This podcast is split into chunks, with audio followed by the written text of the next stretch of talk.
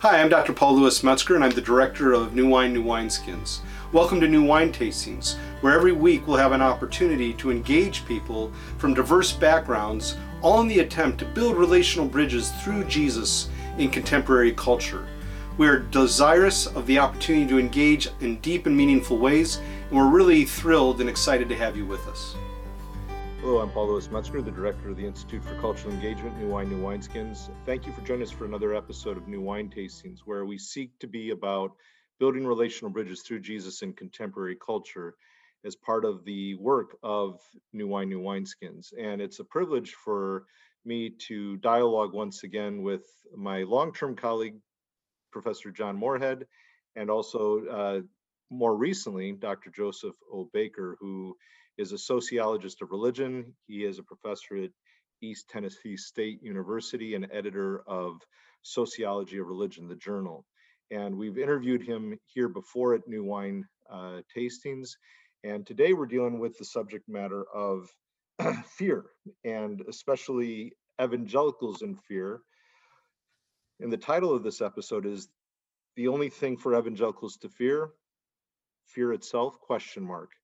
Uh, Joseph, this is a really um, pressing issue in our society uh, for sure, and it's also a matter of great import for your own research. Could you just speak to uh, that matter? Just what drove you into it, and then we're going to open up some with some other questions about uh, precise aspects of the the research that John will start off by asking about surveys and and things of that sort. But just what got you going into this to start with? So this research is in collaboration uh, with three other scholars, uh, Chris Bader, uh, Ed Day, they're both sociologists, and Ann Gordon, who's a political scientist. And they are all at Chapman University in Orange, California. And uh, in 2014, they had the idea to um, start asking questions about fear different kinds of fear. Um, and the idea was to gauge Americans' fears on a whole wide range of subjects. So when we say fear, we often think of like phobias, or we may think of it in a, um, a psychological context, which is certainly valid. And we do ask about those kinds of things. But we also wanted to know about uh, partisan fears, um, social fears, um, fears about the environment, technology, um, kind of uh, a more sociological, political take on fear. Psychology is obviously relevant, but we wanted to kind of push the idea of fear into this more social dimension. Um, so they started the uh, the surveys in 2014 and um, have been doing it every year, 2014 through 2019. Um, and so we kind of are now able to track how there's been changes in fear um, how those fears relate to politics, um, other social consequences that we'll get into. But the premise was basically that, um, and Chris and I had some discussions about how we thought fear was a very consequential um, emotion, and it's sort of a the social consequences of fear. But there was less on that than there was on the psychology of it. So we were interested in pushing this into that social dimension. Hmm. Thank you, Joseph. And uh, at some point, it'd be great for you to even speak to the discipline of sociology of religion and sociology, because uh, when I say you're professor of sociology of religion, a lot of people might not really quite grasp what that is and how that's different from psychology of religion or uh, just sociology and psychology and all that. And uh, but you know maybe at some point you can share a little bit more about it. But John, you've had a real interest in this subject. I mean, you've been afraid of me for years, uh, concerns about my own phobias and, and the like, uh, and just not wanting that to uh, taint you or uh, uh, Im, uh, pollute you. So, John, what what drove you to this subject? And and you're the one who actually reached out first to Joseph. So, what what struck a chord with you with your whole emphasis on uh, pathy or orthopathy and the emotions. Could you speak to that? And then uh, please ask Joseph uh, a question or two further to the, dis the discussion. Yeah, first I want to acknowledge that you're a case study in phobias, and so that kind of piqued my interest. And uh, but I am I, I am too. You're I not speaking own- about Joseph, you're speaking about me. about you. Yes, Let's exactly. We're all a case study in phobias. That's right. That's right. Uh, well, I've been following uh, Joseph's work for a while online. Uh, he and I have uh, several similar scholarly interests, and uh, we've interviewed him previ- previously uh, on uh, Christian nationalism. And I was looking at his university website and saw his uh, book that he's already mentioned. His colleagues that he, he co-authored a book called "Fear Itself: The Causes and Consequences of Fear in America." It came out uh, this year in 2020 and I was intrigued by that in looking at the title and then reviewing the table of contents on the book. And I picked up a copy because uh, Paul, uh, you and I were involved with the, the Multi Faith Matters team. We did a couple of grants to the Louisville Institute, and in the second supplemental grant, uh, we tried to understand the psychology of evangelicals and why they tend to have negative uh, affective dimensions, negative emotions towards people in other religious traditions, and certain ones in particular uh, Islam, especially, and also atheism. And one of the things that we discovered, Christian nationalism was a factor in that, and also fear. And we'll unpack the specifics of that. But it was that point of connection that there's something in the psyche of evangelicals in our fears that then brings out these various negative, more apologetically oriented kinds of theologies. And so, Joseph, we wanted to have you back to kind of help us unpack and understand not only general American fears, but also how it might relate to uh, to evangelicals. So, with that as kind of the background, you mentioned Chapman University. Uh, they produced, an, and I've followed this for a number of years as well, the Chapman University Survey of American Fears. Um, can you talk about how that was created and developed, and what are some of the general fears that the leading fears that Americans might have? Yeah. So again, the, the premise with that was to kind of hit these social and political fears. Um, as part of that, we developed some batteries of questions on things that um, were new. Some of them we picked up, you know, that were existing out there. But so, for instance, um, an important one has been uh, xenophobia. I know we'll talk about that a little more in depth. Um, but to do that, we really like looked at um, how people talked about immigrants in public discourse and what some of the fears expressed uh, often in public discourse were, and then tried to get questions that hit at those. Um, you know, and you, you pilot test these things to make sure that the questions are working effectively and people understand them. Um, but we also asked some questions um, that are unusual for surveys, but that we had done before, like about the paranormal. Uh, conspiracy theories was a new one. Um, so we, you know, put some batteries of questions about conspiracy theories on there. Um, so it was kind of a mixture of finding what was already available, and there was quite a bit on the psychological stuff on phobias and things. And so there, you're we're using existing batteries of questions, and for others, we're kind of developing new metrics and testing them out and making sure they work. Um, and then, you know, running them in uh, national samples and getting this data back. Um, and there's we did some creative things in there. Um, and again, some of it's new, some of it's taking stuff that's already there. So we kind of tried to make this mixture of established uh, research with some innovative dimensions. Um, and again, these are national samples, so they're supposed to be representative of Americans uh, in general, although they're asked in English, so English speaking Americans. Um, so again, the premise was to try to hit at the idea of fear in a new way to take this slightly different angle on it. Sure. Go ahead, Paul. Uh, if, if you're finished with that uh, line of questioning, John, I'm going to Yeah. take it to religion and how it informs uh, cultural frameworks related to fear. Uh, Joseph, I'm uh, reading through Ezekiel presently, where uh, God is bringing uh, pe- his people back from exile. And uh, just today, I was really reading on the the the uncommon or the holy and the profane, and you know the whole matter of purification and the Levites were supposed to lead the people of Israel uh, into a reverential um, trust in God and, and to make sure they understood that distinction between the pure and the impure and the uncommon and the common. And I think so often what drives us in our fears, and, and, and I'm not against this, I mean, I think we have to be concerned for purity in our religious traditions alike, something that Jonathan Haidt talks about, uh, and conservatives especially focus on that but I'm really interested both as a theologian of culture as someone who's a professor in religion, I'm really interested in how religion shapes cultural frameworks of fear, uh, how we approach the biblical text, what we see from the biblical text.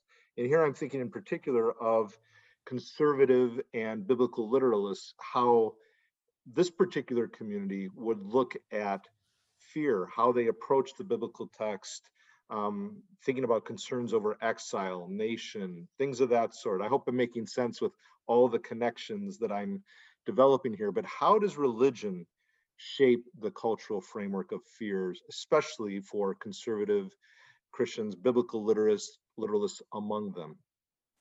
Well, I mean, you hit on a big dimension there, that pollution dimension that you talked about. Purity and pollution kind of as opposite sides of each other is um, very important there in conservative religious traditions because of the sense that there is a one right and true tradition and way. And so if um, new ideas can be seen as polluting that or diluting that or moving away from what is, you know, capital T truth. Um, and so pollution becomes kind of um, your people are on guard against that, I guess you could say, almost guarding the tradition in some sense. Now, what we found is that one of the big key sort of theological slash belief dimensions of this is people's beliefs about supernatural evil. So we can think of this as Satan, demons, um, hell to some extent.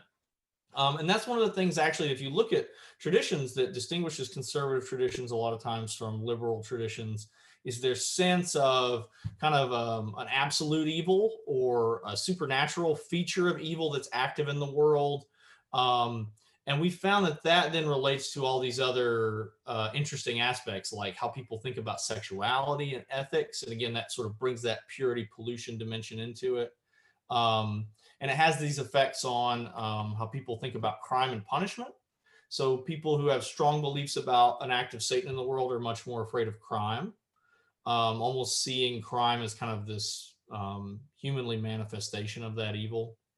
Um, and so for us, one of the things we looked at is that that supernatural evil becomes one of the sort of ideological structures that links to this purity pollution aspect.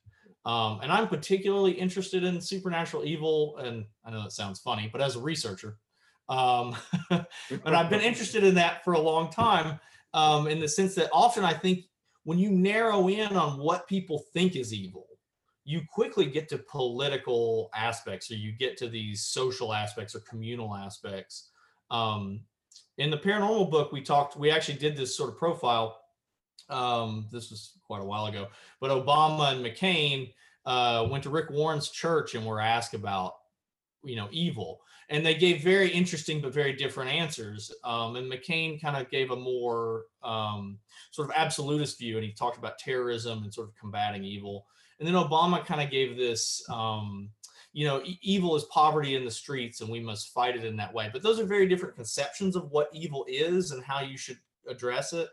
Um, and so sometimes when you start looking at the supernatural evil, it quickly gets you to the consequential theological dimensions. Mm-hmm. Mm-hmm fascinating, fascinating. We could we could uh, go to great lengths on that discussion, even though you said it's dated. I mean, I think even in the current political cultural situation, you know, evil as terror versus evil as poverty in the streets, uh, very um, key differences that we have culturally, politically today that have only built on those trajectories. I think uh, so. It's it in one sense it's dated, but it's not dated. And I think it's at the I think this is something researchers should pay more attention to. I'm always kind of, you know, trying to get other people in my field to pay attention to this. There's been a lot of stuff on God image, which is very important, how people think about God um, and aspects of God.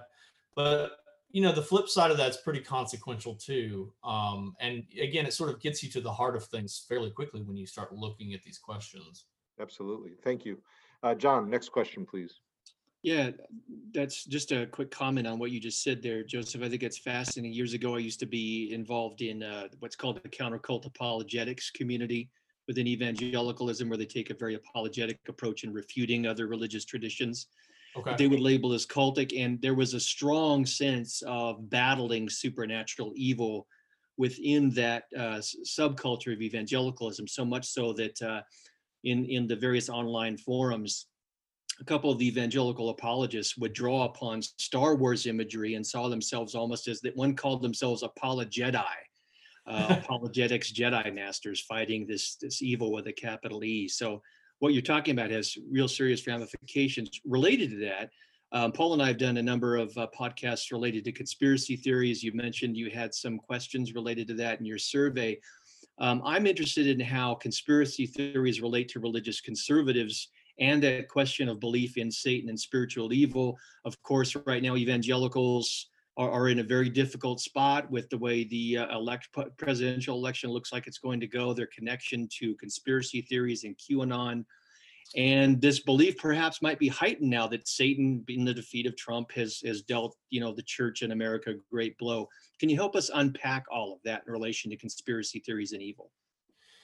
Yeah. So again, we found that the the strongest connection in terms of religious predictors, so looking at religious characteristics of people, um, in terms of what was the most associated with a greater belief in conspiracy. And again, um, the supernatural evil was the real key there. There's an apocalyptic dimension too. We had a question about the apocalypse, which kind of plays into that. Um, and so, if you're looking at religious characteristics, that was the strongest connection to uh, greater acceptance of conspiracies. Now, we ask about a wide range of conspiracies. So, we ask about ones that are standard JFK assassination, 9 11 truther movement, um, uh, some aliens, question about alien conspiracies. We ask about sort of a wide range of different types of conspiracy theories. So this was more you we sort of made an index of those and then who's higher or lower, willing to accept more forms of conspiracy. And the strongest connection to religious characteristics was about people who had this stronger belief in supernatural evil. Sometimes you see a real sp- specific manifestation of that in that there are conspiracy theories about Satan. So, satanic panic in the 1980s and satanic ritual abuse are conspiracy theories that are centered around Satan and uh, people who supposedly worship Satan. Um, and so sometimes you actually see a conspiracy theory that's about Satan. Um, but if you look at QAnon, uh, QAnon obviously is very, you know, uh, sort of diverse. There's a hodgepodge of different things going on there. But at root, there's this idea that there is a pure evil out there. And those stories of things like pedophilia in QAnon actually are very similar to the stuff you hear in Satanic Panic uh, about satanic ritual abuse. And so, in a way, QAnon is kind of the I don't know. I see it as the latest, a new version in some ways of some of the stuff we saw in the Satanic Panic. So there's a direct link there um, in how people talk about QAnon. And again, it is Satan is kind of like the the key thread there. And that's not to say people can't come to it from other paths, but in terms of religious characteristics, that was the thing that really made the strong connection. So, for instance, um, thinking about Paul's question about biblical literalism, literalism itself didn't seem to matter much once we accounted for this supernatural evil. So if you're a literalist but don't have this strong sense that evil is, you know, supernatural evil is very active in the world, then it didn't really seem to link to conspiracies. It was the belief in Satan and hell and demons that seemed to link more to the conspiratorial dimension. Fascinating. I'm just pondering uh, the the answer that you've provided. Um, would you say that uh, uh it's a a direct link, uh, Joseph, that it's almost inevitable that one who holds to a view of supernatural evil is going to move toward that, or it's just that more prone? I think you were saying more prone to it. Uh, I'm just yeah. curious. Well, you know, as a sociologist, I'm always hesitant to say anything is an inherent link, but I will say this the connection is very strong. Mm-hmm. And um, the thing that links it, though, is that conspiracy theories operate on kind of a Manichaean worldview, this sort of binary, pure good, pure evil.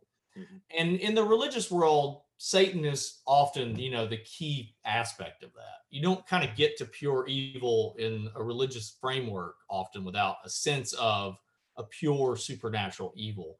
Um, so it's not inherent, right? I mean, people can have a strong sense of supernatural evil, but not link it to this. So I wouldn't, it's never a one to one but I would say it's a strong connection, um, and that that binary, very black and white worldview of pure good and pure evil is often supported theologically by this kind of like view of supernatural evil. And conspiracy theories almost necessarily have this binary uh, good, pure good, pure evil dimension. And so, in that sense, thinking about it psychologically, there's a strong sort of affinity between them. I'll use the Weberian term and say there's an elective affinity between these things. Very good. Uh, and uh, before I go to the next question, I just want to tease this out a little bit more uh, as Sure. again, a professor in theology of culture.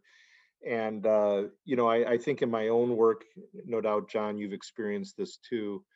Um, but when I seek to encourage evangelicals, my own uh, quote unquote in group, uh, to think about engaging evil as soon as one moves it beyond the black and white categories, you know, the the matter of absolutes, uh, and say, well, you know, there can be gradations. Um, we might find it even in our own camp. Uh, that depending on where someone stands in terms of absolutes, and I, I believe in absolute truth. You know, I'll go on record believing in absolute truth. Uh, but an absolutist framework or a strict literalistic framework um, that's that's another issue, and I think those those have to be teased out and differentiated, to say the least. But uh, that can really cause emotional angst in and of itself because uh, we tend to, and I can I think there can be fundamentalists on the left just as much on the right, where it's like we cannot see um, that our own camp, I'll just call it camp, um, may have evil embedded in it uh, that it's not always an us versus them just you know that it- but it really is we're all messed up. And i think uh, what you're saying with the historiography the eschatology which we're going to come to in a second um, it plays to this kind of binary thinking that can be so problematic uh, we need to be thinking about as lincoln said the better angels of our nature and the lesser angels of our nature um, that both are in play for all of us in our own community. So that's just something I'm struck by of the need, taking on board your point, to guard against these quick um, moves toward othering the other side and and and somehow seeing that we're not also um, problematized. Yeah, feel free to comment on that. Yeah, if you Yeah, no, you got right to the heart of it. I mean, the us and them thing to me is the key. Um, now the thing is that it makes it makes us feel good in some way, right? To to feel like we're we're the good people and you know we're keeping the evil at bay. And so from a sociological perspective, that communal bonding, you can see why people like it and it makes them feel like they're part of something and that they're doing what's good. But as you say, if you try to turn that lens inward a little bit, things might get uncomfortable, right? I mean, but if we're being honest with ourselves, then that kind of communal introspection and personal introspection is needed. Um, but it does require us to think about it in a way that's more nuanced, right? Where there's not just two camps of people. Um, now uh, back to the conspiracy theory thing. Conspiracy theories almost necessarily operate on the two camps of people thing, right? I mean, they're very much an us and them. That's it's a very it's a very binary worldview. Um, and so when you can move people away from the idea that it is just those camps, then I think that link to conspiracies begins to dissipate because now we're starting to think about the world uh, and all its complexity and how do we engage that complexity, whether it's people like us or people different than us. Um, but that starts to move you away from that kind of like us them uh, quick distinction there. And I mean, I can see why it would make people uncomfortable, but I would say that discomfort is probably a good thing. It is, and I'll just, I'll make one quick point and then I'm gonna transition to the question on eschatology. John's getting a little nervous and feeling I'm no longer part of his in-group because I'm not sticking to the questions the just as we outline them. And he's into really strict boundaries with questions and, and such. Uh, he's a, he's a literalist when it comes to the questions. So, uh, now, just, just on that point, because I'm always thinking in terms of theology of culture and the prophetic work of um, education in the church and the like. Uh, C.S. Lewis in his Screwtape Letters, I think, really provides a good uh, guide for us on how to approach absolute evil. Because he said, I'm not even dealing with whether people believe in Satan or not. I'm dealing with really the human condition, and and using this uh, literary device with Screwtape and wormwood, and uh, I think it is a very helpful uh, treatise discussion for us moving forward to put that mirror to ourselves, so to speak, and and look at, look in our own souls and wonder about, as Jesus Himself said, the real um, problem of pollution is not outside; it's within the human heart. And I think we need to deal with that, regardless of where we stand on absolute spiritual evil. You know, a, a spiritual force like Satan. We can differ on those points in the society at large, but regardless, what's the common ground? Let's look at our own hearts too in the midst of it and see that we're all problematized. Uh, and so that leads me to discuss eschatology with you and, and John Joseph, and that is um, apocalyptic thinking. As I said, I'm reading through Ezekiel. When I think about apocalyptic literature and the like, I can usually, if I were in a cave for 20 years and I came out of a cave like Rip Van Winkle, if I were to come out of a cave, I could know, generally speaking, who America's evil, um, the, the, the, the force of evil that America's fighting in the world at a given time. I don't even have to look at the newspaper. I could just listen to preaching about eschatology, Gog and Magog. And if it's identified with Russia or China or somewhere in the Middle East, I know who our main enemy is at the given time, the way we read eschatology and the way we look at City on a Hill, the way our own eschatology, discussion of the future and apocalypse shaped America's psyche going way back.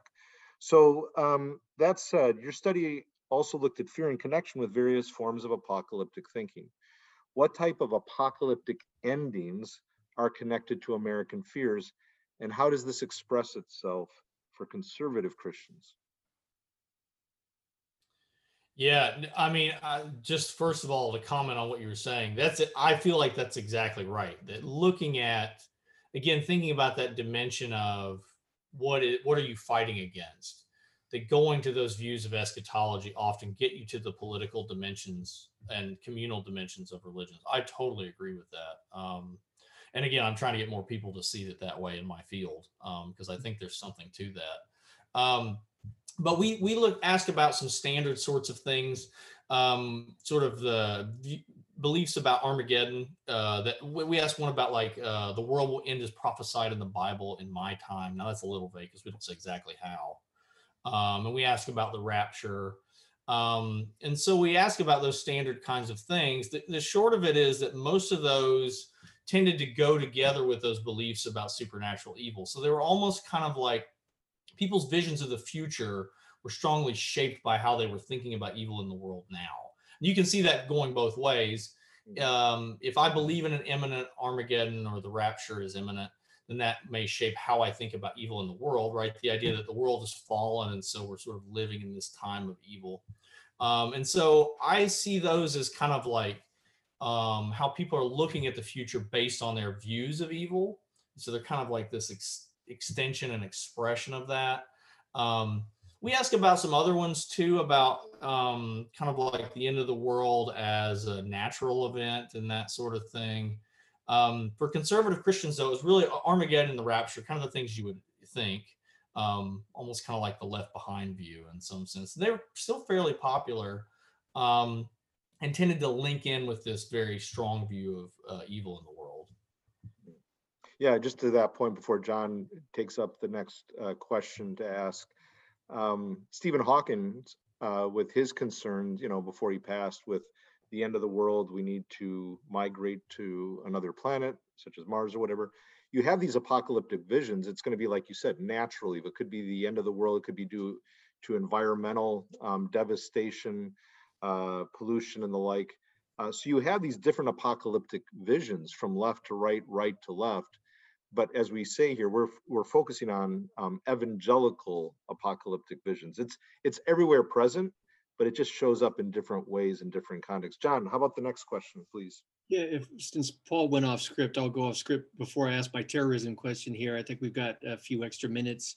Um, you mentioned that you're you're trying to get your colleagues uh, in sociology of religion to take on certain research questions.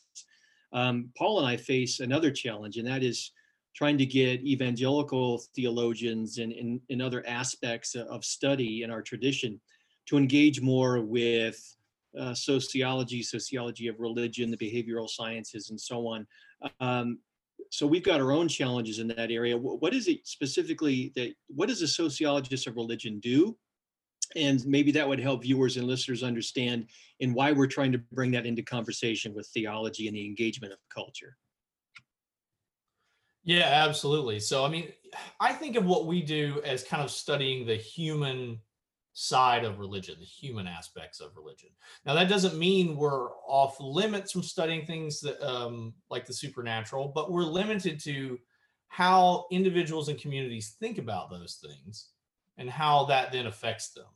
Um, but so we're not rendering a theological uh, verdict on anything being particularly right or wrong. Instead, we're kind of looking at real world consequences of it. But that can have um, important implications for people in the church.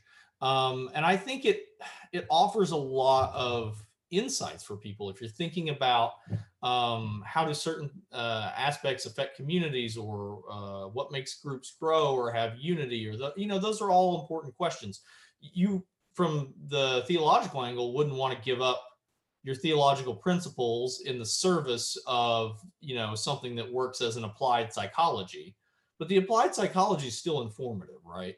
Mm-hmm. Um, so I just think of it as the human side of religion, individual and community aspects of the human side of religion and the consequences of that. Um, now I understand why there's reticence, and the, I think the reticence comes from for a long time a lot of social science of religion was kind of like trying to demythologize, right? Like Freud is kind of a famous example of this, where you're almost like trying to explain away religion I would like to say that is not what we are doing here.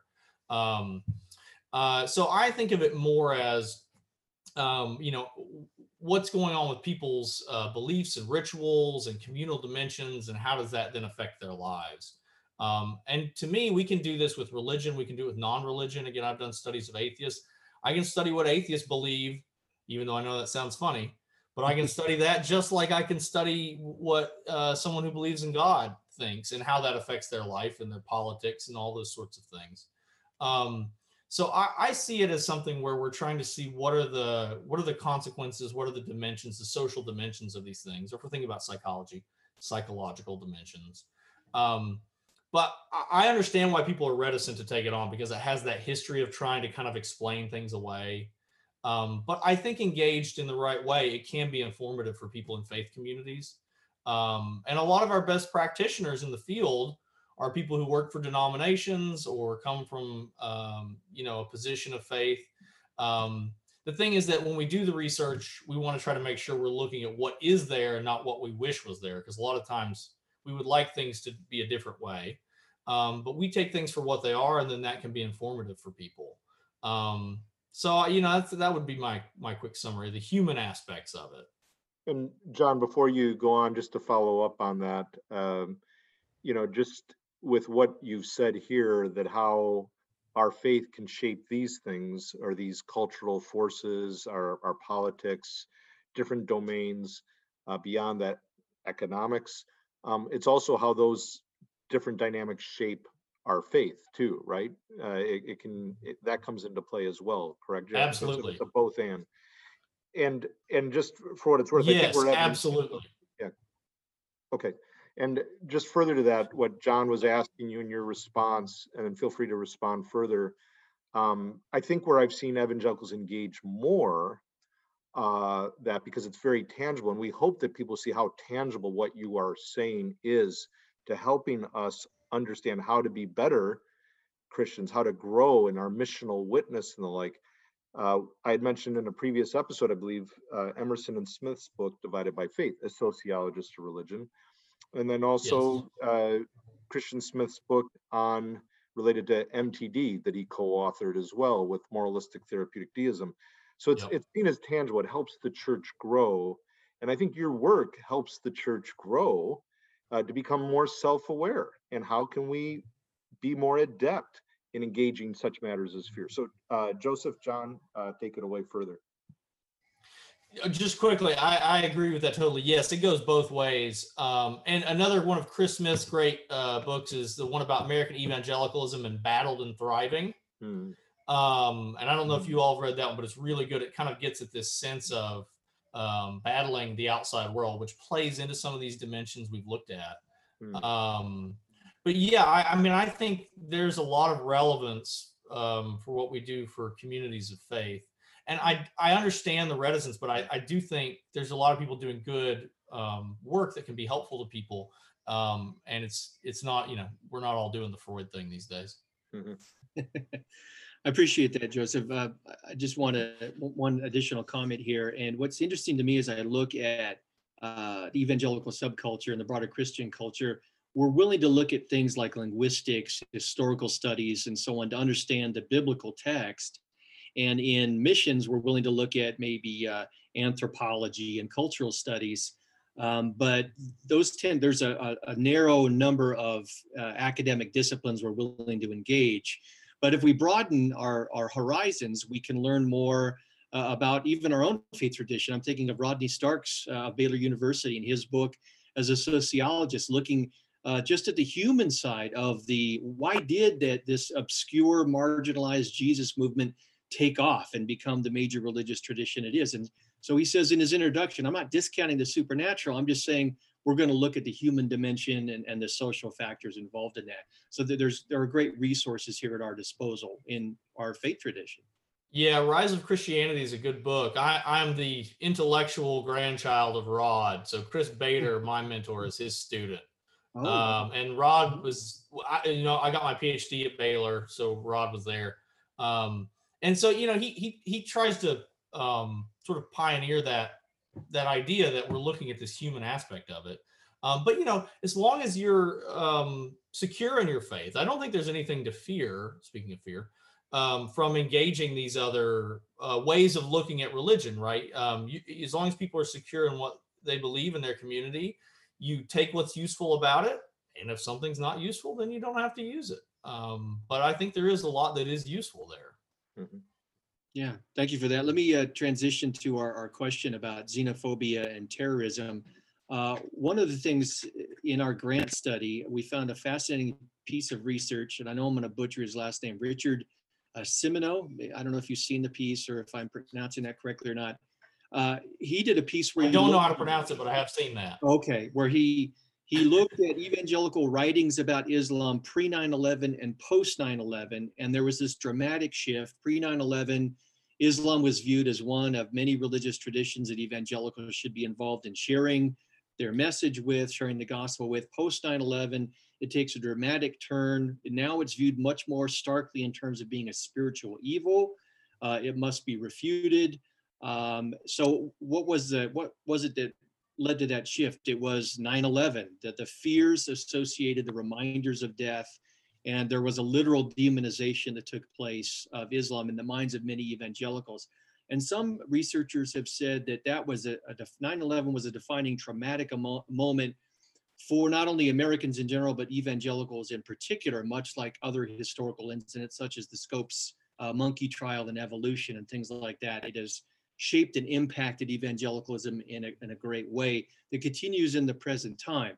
So connecting the dots to your study uh, in on fears, you looked at fears of xenophobia, of the immigrant, and of Muslims. Um, how does this come together? How is fear? How has it negatively impacted the perceptions that evangelicals have in the context of immigrants and, and certainly particular immigrants? Yeah, so um, we do see a, a, large rise in people's fears about Muslims specifically post 9 11. Now, the interesting thing about that is that there was a bit of a lag, um, it wasn't immediate. Um, and even in the right in the immediate aftermath of 9 11, um, George W. Bush was pretty careful about not labeling things as Islamic terrorism and sort of just speaking about terrorism in general. Um, but there's good studies of this. Uh, Christopher Bail is a sociologist who has this book called Terrified, and it's all about uh, media response to 9 11 and Muslims specifically. And he kind of shows that over time, um, while there wasn't initially a mainstream media negative response to Islam, that over time these fringe organizations, which had a very kind of like stereotyping Muslims as particularly prone to terrorism, as particularly problematic, as particularly um, anti-liberal, anti-modern, this sort of frame, that those fringe frameworks became mainstream over time. And then in survey data, we do see people's concern about Muslims begin to go up as these frames become more prominent. Um, and in our own study, we do find that consuming certain types of media makes people more concerned about um, Islam. So, for instance, um, people consuming uh, Fox News or listening to talk radio are much more likely to be concerned about Muslims. Um, so, you do see that it, there was this increase in concern about Muslims. Um, now, to link this into xenophobia, the larger, so to make this distinction, when we ask about um, Islam, we would ask specific questions like Muslims are more prone to terrorism. We're almost asking to see if people are stereotyping Muslims. Um, the, Im- the immigrant questions were more, and we would phrase these just as about quote unquote immigrants. So as not to type them in a racial or ethnic way specifically. So we would say things, you know, like um, immigrants take people's jobs, or immigrants don't assimilate, or immigrants are more prone to crime. Um, and what we found is that by the time we were asking these questions in the mid 2010s, um, especially among white Americans, views of Muslims and views of immigrants went together, right? So if we're thinking about this statistically, if I put in questions about immigrants and questions about uh, Muslims together and ask, do these make an index together? The answer is yes. So people who tend to be afraid of Muslims also were more wary about just generalized immigrants. So these two things have kind of fused amongst white Americans, where um, immigrants, if they're sort of generally feared, Muslims become a specific instantiation of that. Um, and you can actually see this really clearly um, in Trump's primary strategy, by which I mean the Republican primary. Um, where his two key sort of policies were travel bans and border walls, right? One is about uh, immigrants from, you know, Mexico and South America, and the other is a ban based on religion. And those two things sort of went together hand in hand. Um, and when we actually asked people specifically about those policies, and they went together with all these other questions, right? They were just kind of like policy expressions of concern about immigrants and concern about Muslims. So to answer the question, concern about Muslims has gone up and more recently has fused with this kind of generalized xenophobia amongst white Americans. Very striking and sobering. Uh, you know, and if we if we press home further on this, earlier in the discussion, I mentioned uh, reading on reading in Ezekiel and the discussion of the common and the uncommon, uh, the pure and the profane sacred and profane. Um, you know, there is discussion in Ezekiel about, you know, foreigners should not be the ones who are, you know, leading in temple ritual and the like, you know, uncircumcised of the flesh and uncircumcised of the heart. And yet scripture also has major discussion about the orphan, the widow, the alien in their distress. And remember, Israel, you too were aliens, you were strangers, you were foreigners in another land and and and i think we could just do a fascinating study both in terms of um, biblical theological study and also sociology of religion study how people process the various biblical texts because the there's something there for everyone to find and i'm not saying find it well but you know we can pick and choose and such but the bible is really complex in how it engages these subjects and i I, th- I think as we process this, and again, as someone as a theologian of culture, thinking, okay, how do we prophetically engage the church, learning from sociology of religion and accounting for social psychology as well, you know, that played well to certain conservative audiences with the kind of put up the walls, you know, uh, boundaries, borders, uh, you know, bans,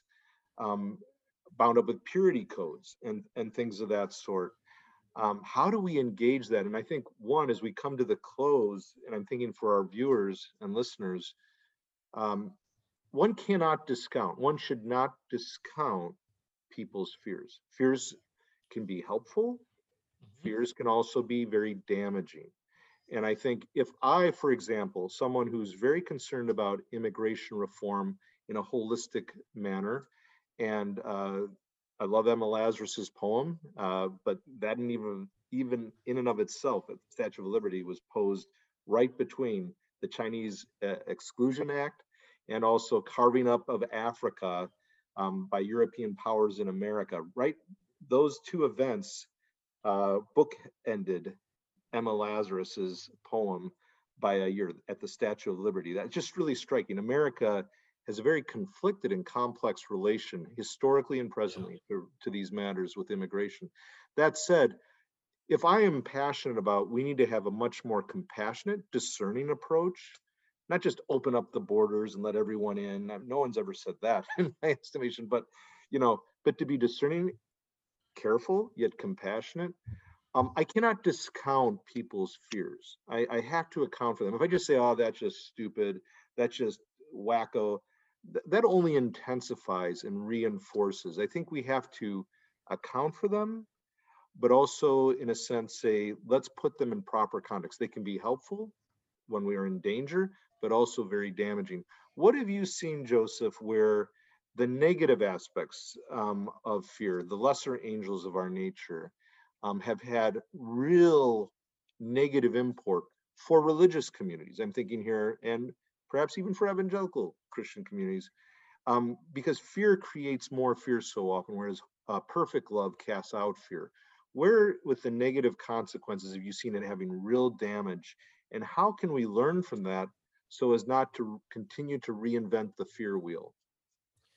Yeah so um let me get i'll get to the negative consequences. I just want to affirm what you were saying. I totally agree with the idea that it's a question of what do we emphasize? And which fears do we and, again you're totally correct that dismissing fear doesn't work right? That does not just saying don't be afraid that but engagement we know does work right? To the extent that people can genuinely engage say so for instance if people are fearful of muslims if they actually know people who are muslims it changes their perception completely right? Because they're just people and you know they care about their families and they're good upstanding members of the community and that changes how people think about things not by dismissing it but, but by engaging it. Mm-hmm. um, but you're right that it, it can be positive or negative right? I mean fear is it keeps you alive mm. right? I mean that's its sort of biological feature.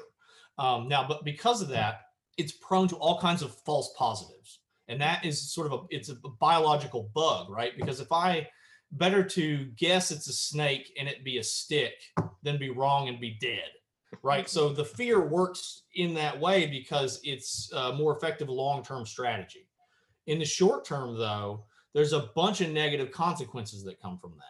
So it kind of works on, if we think about cognition, this, John, this is some of your uh, psychology dimensions.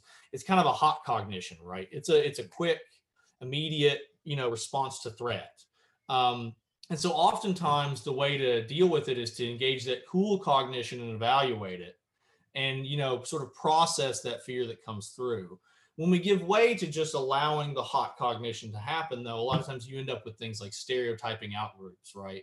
Um, where you just feel like they're different from us, and so we must resist it. And so, and again, it, sociologically speaking, it creates a strong sense of in group. So, it, you know, it's functional in a sense, um, but in the greater sense of what's the you know what's the ethical way to engage culture it's very dysfunctional in that sense or in a social sense so some specific ways we found that this was negative um, is that um, this fear of the other often has these political consequences.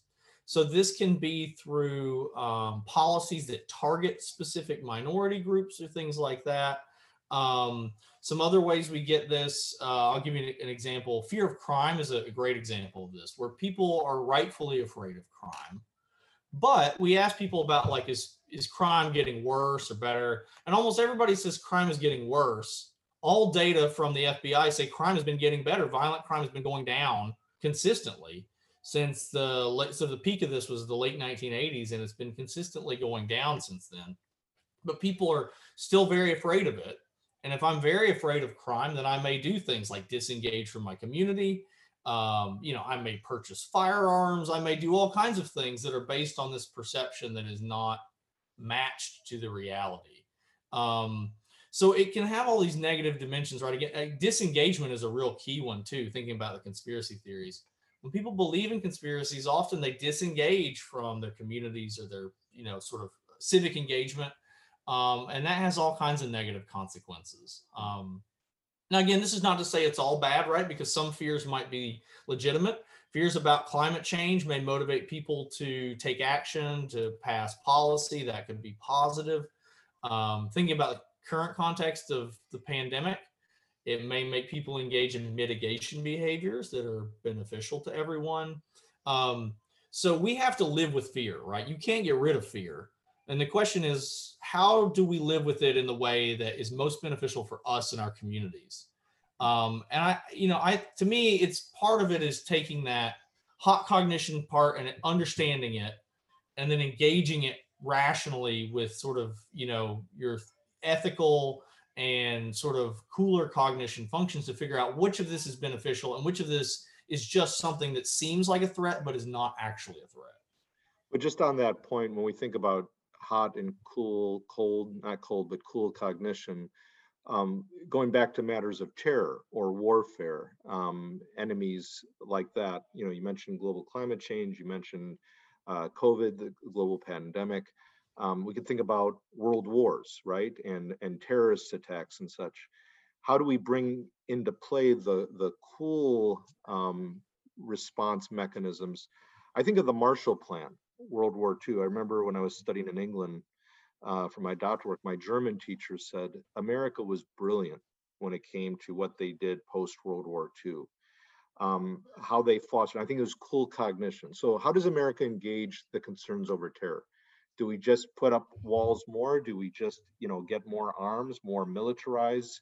Or, or do we try and put in place structures to build trust, to build understanding, to to engage? And I remember President Bush saying we needed to do more of this uh, after 9/11 with countries predominantly Muslim. And so with the Marshall Plan, just very quickly, regardless of what people think about America in World War One or World War Two, uh, as my German teacher said, it took this vacuum that was created after Versailles in World War One with uh, Germany, where they were just ransacked and told you got to pay up, pay up, and it created a vacuum for a Hitler to arise. That didn't happen yeah. after World War II, and it didn't happen in Germany. It didn't happen in Japan regardless of what people think about America's role in all these things, it's just a matter of cool cognition was in play with the Marshall Plan, in my estimation. And that's a more effective way of addressing America's fears when it comes to safety for America, if we're talking about America, or for the world at large. Yeah, no, I totally agree with that. So now, of course, there has to be, you know, a security dimension, right? So mm-hmm. terrorism is a threat. You must be prepared. Absolutely but the the trust and the diplomacy and all those things go so much farther to keeping that stuff in check. You can actually see a really good example of this in um, Bush's response to 9/11, in particular with the invasion of Iraq, which turned out not to be connected to 9/11, and then spurned all this further terrorism, like with ISIS creating this vacuum there where they could operate. So you, and then you see, but there's a sense that there needed to be revenge, and again, that's kind of a hot cognition thing. But you see that that that that sort of firm, tough action then has these negative consequences, and it didn't really seem to make anybody safer. Um, and so there must always be a security dimension, you know, a police and military dimension where people are prepared and aware and monitoring. But then also the diplomacy and trust is the thing that actually keeps these things in check usually, right? I mean, you can stop some terrorist plots through, uh, you know, counterterrorism measures, but more of that stuff is stopped through diplomacy and trust. Um, now, the hard thing about that is you can't point to those things, right? Because they didn't happen. So you can't say this many lives were saved through diplomacy but still we know that that's the case that we know when that stuff is in place then you keep these certain types of terrorism and uh, insurgency movements in check more so it's a ma- it's a matter of uh, having the preparedness as the background but on the front foot making trust and engagement kind of the key um, and so you know I, I think whenever we react out of fear alone without stopping to think through what's going on and what's the best way, then often you get these negative consequences down the road from that. Hmm. Well, we're we're near the end, and uh, thank you for that. Uh, I'm I'm going to ask John for closing thoughts in just a minute, but maybe Joseph, you would be willing to analyze at some point John's and my relationship because our own tactic with the hot and the cool sensors is we keep our friends close and our enemies closer st- still. So we we engage one another in diplomacy just to, in a sense, mitigate against uh, the fear factor of one another taking over and just really uh, causing major destruction. So, uh, with that, John, do you have any closing thoughts? And then Joseph, uh, feel free to share as well as we close. Yeah, I just want to point out Paul was just talking tongue in cheek, but there there is uh, some truth there in the in the sense that I think with the topic of fear, evangelicals do operate a lot out of those hot forms of cognition. And what we try to do is recognize that rather than dismiss those fears and say, okay, let, us uh, let's try and introduce other elements. Let's try and understand it and see how we can help evangelicals work through it. And that means things like dialogues and hospitality dinners, that, that contact hypothesis, bringing people together so they have a, personal understanding, which then lowers the the fear and the prejudices and things like that. So what you've brought to us, uh, Joseph, in this, I think is is very helpful uh, to what we're trying to do, and hopefully other evangelicals uh, will find it helpful as well. Yeah, no, I mean, I think you guys are doing, you know, uh, great work on that. And again, the thing for me that I've sort of come away from all these studies with this is that, you know, fear is always with us, and it, and it should be, right? I mean, again, it's there to keep you safe in some sense, and it has these useful functions. Um, but we also have to make sure that we are not um, being led by it without thinking through what the consequences are and what our morals are about this right is, is my fear leading me to close myself off to people where i should not be or to uh, disengage when i should lean into it um, and it's you know it's easy for that to happen and that's like you said that's true for everybody this is not unique to evangelicals in any way. This is a human thing. Um, and it's sort of up to us as individuals and communities to think through what we're afraid of um, and which of those fears are well founded and which of those we should confront and try to address in a proactive way. Well, Joseph, thank you so much for your insights, your wisdom. We deeply value your research, and we think it has huge import for our society at large and also for the evangelical Christian community that we're a part of. And uh, on behalf of John and myself, we wish to thank you, Joseph, and all those who are watching and uh, listening to uh, this particular uh, video cast uh, podcast of New Wine tasting. So for John Morehead, Joseph O. Baker, Paul Louis Metzger, thank you for joining us and blessings to all of you.